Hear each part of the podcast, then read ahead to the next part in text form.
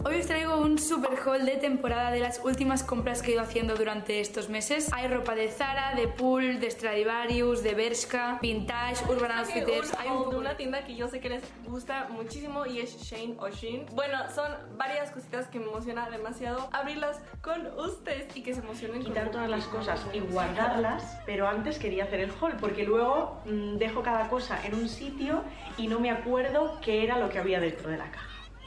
¿Se me entiende? Entonces, ¿qué toca hoy? Un super haul de Shein. Os voy a dejar todos los links en la cajita de Hace no mucho platicaba con una persona que quiero muchísimo sobre todas estas peleas, estas batallas y guerras actuales, de cómo a veces es increíble pensar que debemos luchar entre nosotros para decidir si se les da o no a otros que son exactamente iguales la misma cantidad de derechos, la misma calidad de vida, las mismas oportunidades de desarrollo, a la educación, el mismo acceso a la salud, a la información, al agua, a alimentos. Y sí, obviamente somos distintos, distintas maneras de pensar, distinto color de ojos, de piel, diferentes sexos, orientaciones y preferencias sexuales, ideologías, orígenes y, por qué no decirlo, también distintas especies. Nadie debería morir de sed o de hambre mientras otros pagamos para que su vida sea así. No es justo que a unos se les prometa una vida de lujos y, y otros deban vivir a expensas de esto, viviendo sus consecuencias, respirando, bebiendo de aguas contaminadas y trabajando jornadas larguísimas en condiciones laborales inhumanas. Pagamos a los sistemas de esclavitud modernos para que produzcan una aparente libertad para el resto de nosotros. Pagamos para que hagan daño, para que unos pocos se hagan millonarios, otros tengan la creencia de serlo porque pueden comprar mucho con poco, mientras miles más mueren a causa de esto.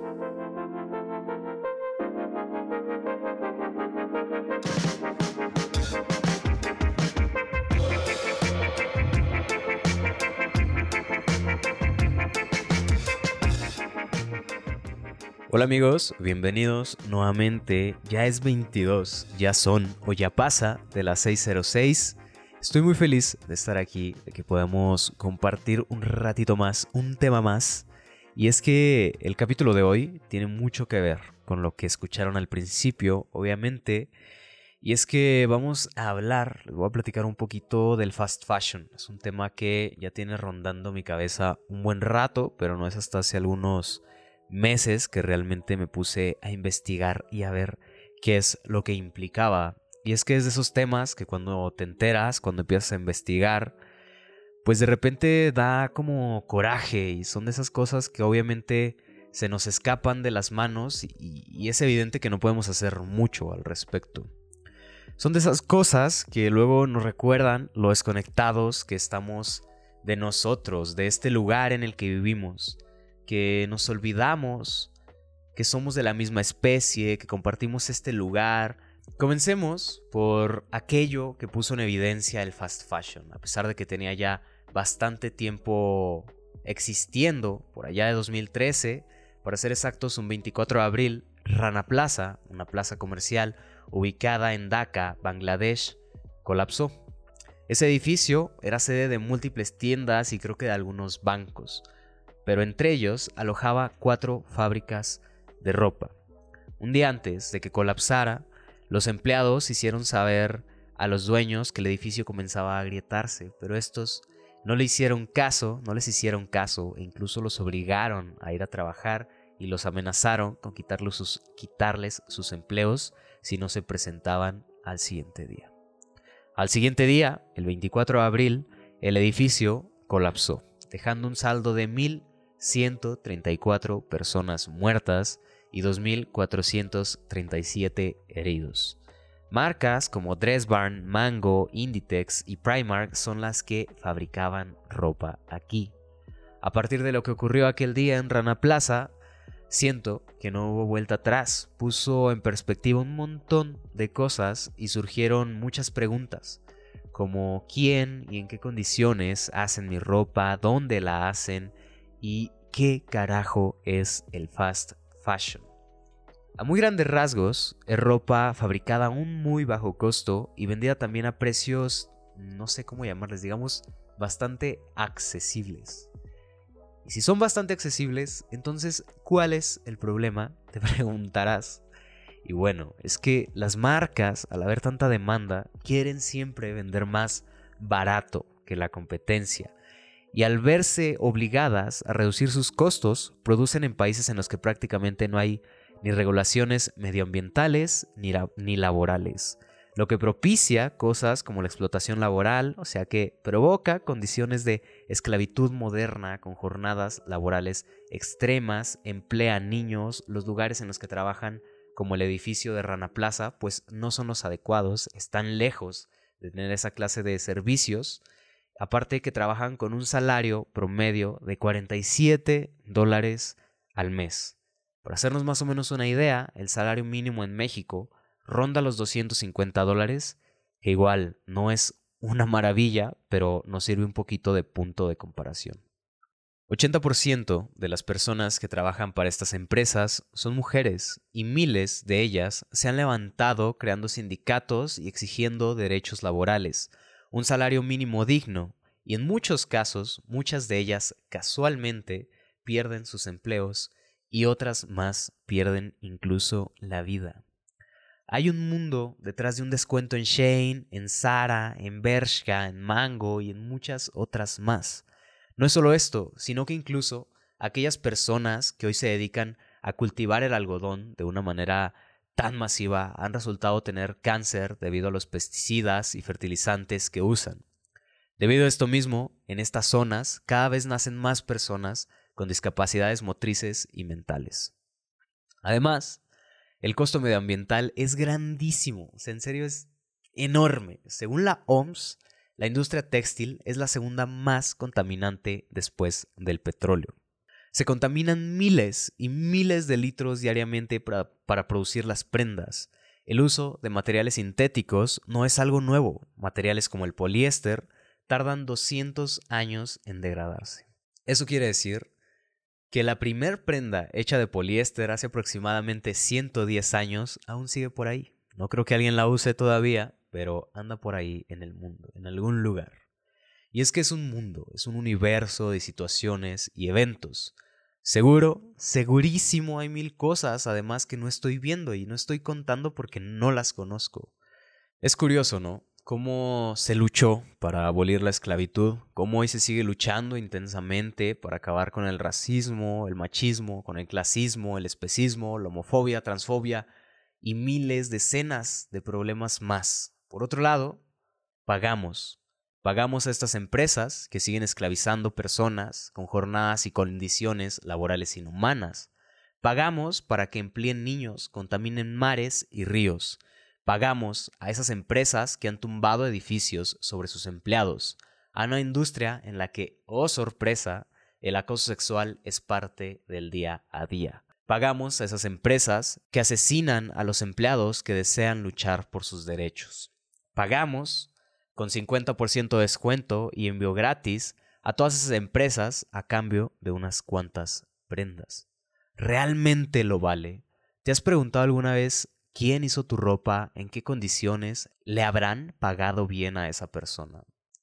No creo que exista ropa barata, no al menos del fast fashion, ese descuento, todo eso que nosotros no pagamos, lo pagan otros, con su tiempo, con su salud e inevitablemente con sus vidas.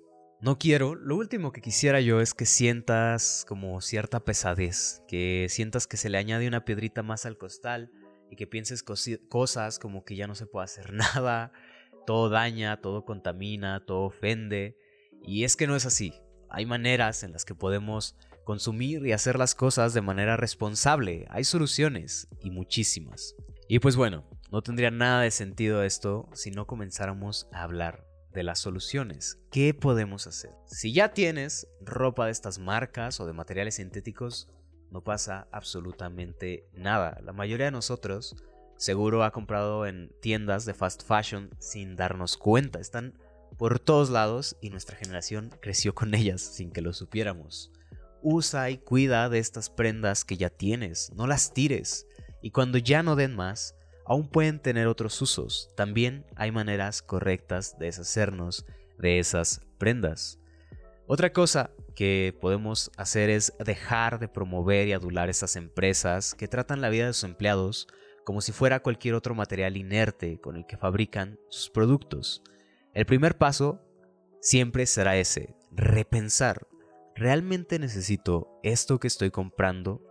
¿Cuánto tiempo lo voy a usar? ¿Cuántas veces lo voy a usar? ¿Es algo que estoy comprando para una sola ocasión? ¿Vale la pena?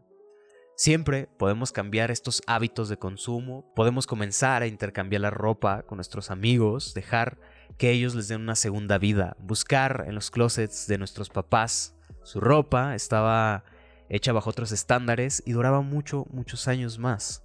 He visto que mi hermana luego rescata chamarras increíbles que tienen años en el olvido, una amiga que rescató vestidos de su mamá e incluso un amigo que rescató ropa de su abuela. Otro consejo sería reparar nuestra ropa. Si tienes una prenda que es de buena calidad, has tenido un accidente, se ha roto un poco o yo qué sé, se puede reparar. Seguro que muchos de los casos se pueden reparar. Hoy no es tan común, justo porque es tan barato y es tan fácil, que al mínimo raspón o imperfección se tira y se compra otra. Pero inténtalo, alarga la vida de tus prendas. Acá viene una de mis opciones favoritas, y justo una que es todo un mundo por sí sola, y es la ropa de paca, la de segunda mano, la de los bazares en Instagram. Para esto no seré yo quien te platique, sino Melissa de Bazar de Miel, que será de cierta manera la primera invitada de este podcast. Nos platicará un poco de eso y de su experiencia. Pues yo me llamo Melissa, soy la persona que está de este lado de la pantalla de Bazar de Miel. mi experiencia con el second hand empieza como creo que muchas historias por culpa del fast fashion. Creo que es muy común que todos caigamos en las redes de las rebajas de fin de año, de mitad de temporada, de final de temporada. Y pues así era Melissa, hace unos cuantos años compraba ropa en rebaja en marcas conocidas de fast fashion y pues en algún punto te das cuenta que es ropa que no dura, que es de mala calidad y que realmente no es nada accesible. Y sí, es curioso que acá Mel toca un punto que yo no había tocado, que es la calidad de las prendas. Como ella dice, realmente no es algo accesible estar comprando más cosas que duran menos. Pero ¿cómo se compara la calidad de la ropa de fast fashion a la que encontramos en la ropa de segunda? Recuerdo que desde muy niña, este, mis papás o mis tíos o así íbamos a, a comprar ropa a los llamados tianguis, a la llamada paca. Mucha gente relaciona que toda esta ropa, por verla así en montón y solamente a veces puesta sobre una tela, una tabla de madera, una lona es ropa sucia y de mala calidad, cuando la verdad es que no. He traído para el bazar marcas como Verawang, he traído Tommy, mucho Old Navy y otras tantas marcas que llegan a ser, si las compras nuevas en tienda, en aparador, algo elevadas de costo, y las he encontrado y creo que lo mejor de todo es que las he encontrado a un precio bastante accesible para yo poder darlas a un precio muy accesible. Todas, toda esta idea de, de romper con el fast fashion creo que es porque realmente he encontrado cosas que yo llamo joyas, o sea, encontré una vez un, una marca, de hecho, que, que era como de los 80s, 90s, era de diseñador y estaba descontinuada. Y o sea, no es solamente agarrar y conseguir la ropa y venderla.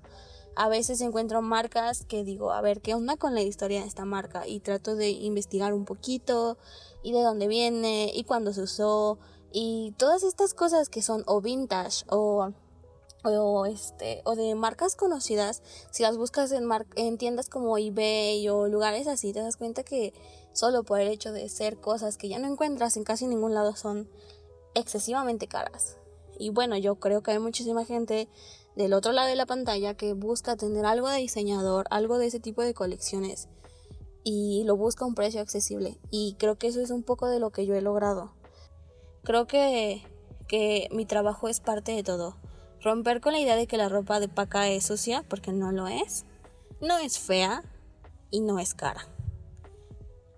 Yo obviamente uso muchas veces ropa del bazar, me la fío, diría yo, a veces no llega a estar publicado porque llega a pasar antes por mis manos y pues lamentablemente ya no la ven publicadas.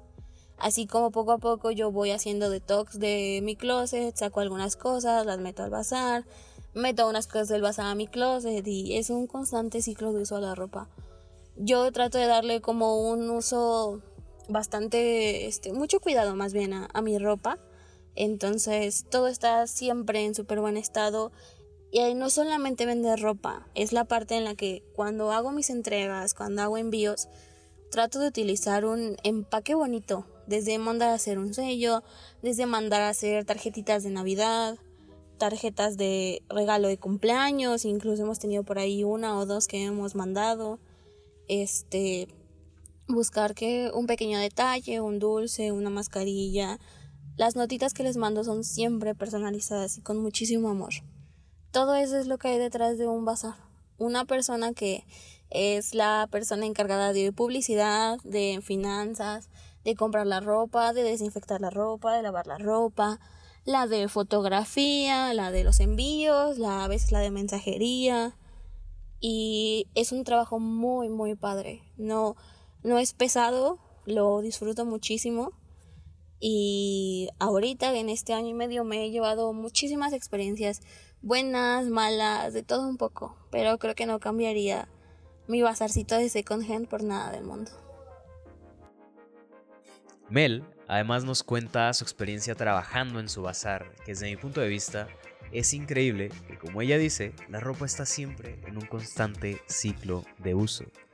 Si se animan, obvio, les voy a dejar su bazar en una publicación de Instagram para que vayan, se den una vuelta, la vean, vean toda la ropita que ya se vendió y esperen la siguiente actualización. Y obvio, si algo les gusta, algo les llena el ojo, pues compren algo. Una recomendación más que haría sería vean sus etiquetas. Sepan de qué está hecha su ropa. Eviten poliéster, nylon, spandex y busquen materiales naturales y reciclados.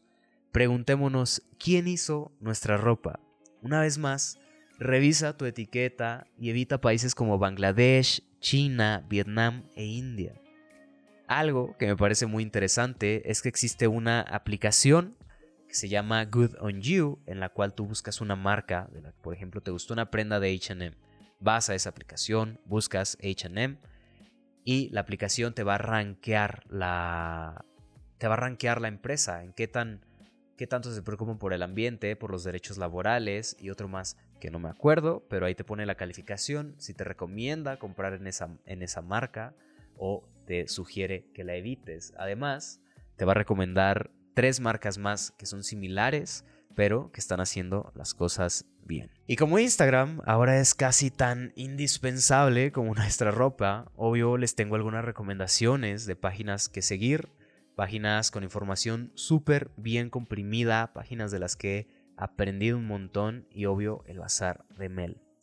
Las redes son uno de esos hábitos que más impactan, así que alimentemos ese algoritmo y dejemos que nos muestre todo ese tipo de info. Además, para este podcast leí un montón y también les dejaré algunos artículos que leí al respecto por si alguno le da curiosidad indagar más en un link en mi Instagram. Todo esto pues no los voy a decir por aquí porque luego se olvida, lo voy a dejar en un post en mi Instagram, en un post en mi Instagram por si alguien se echa la vueltilla y quiere ver qué páginas les recomiendo seguir. Igual si ustedes quieren ahí agregar algún bazar, pues estaría increíble, pueden hacerlo. Eh, ya saben, mi Instagram es arroba saldibarma-bajo. Eso sería todo, amigos. Eso sería lo poco o mucho que... La verdad es que comprimí demasiado la información, leí muchísimo, como ya dije, para hacer este, este episodio y no sé, yo creo que de a poquito todos podemos ir cambiar esos hábitos, no se trata de abrumarnos, no se trata de estresarnos, se trata de que vayamos viendo qué hacemos bien, qué hacemos mal, de a poquito ir introduciendo en esos hábitos algo que haga bien a todos, ¿saben? No estamos solitos en este mundo, hay muchísimas más personas viviendo cosas muy distintas a nosotros, pero actualmente nuestras acciones pues afectan a todas las personas, ¿sabes? No nos damos cuenta que, que comprar una, algo tan inocente en Shane como una playera, una blusa, un pantalón, todo lo que lleva detrás, pero es, es un mundo enorme y yo, yo pienso que si podemos hacer el cambio, si podemos empujar a esas marcas a que lo hagan bien, exigirles, al final esas marcas están hechas gracias a los consumidores y somos nosotros, así que podemos empezar no solo a dejar de consumirles, sino a exigirles.